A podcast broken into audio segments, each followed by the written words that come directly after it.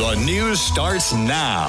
AM 1240 and 95.3 FM. WJON. Good afternoon. I'm Alex Wykowski from the WJON newsroom. Here's what's making headlines. A man from northwestern Minnesota has pleaded guilty to a felony charge involving the solicitation of a child for sex in Stearns County. 56 year old Darren Watro of Vargas has pleaded guilty to describing sexual conduct to a child through electronic communication. He will be sentenced on April 26.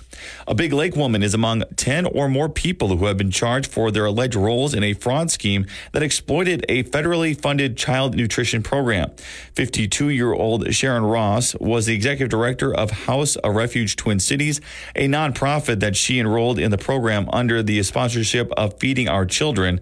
Now, so far, according to the U.S. Attorney's Office, it's allegedly that between October 21st and January of 2022, Ross falsely claimed to be serving thousands of children each day at her House for Refuge sites.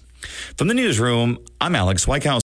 Without the ones like you, who work tirelessly to keep things running, everything would suddenly stop. Hospitals, factories, schools, and power plants, they all depend on you. No matter the weather, emergency, or time of day, you're the ones who get it done. At Grainger, we're here for you with professional grade industrial supplies. Count on real time product availability and fast delivery. Call clickgrainger.com or just stop by. Grainger for the ones who get it done.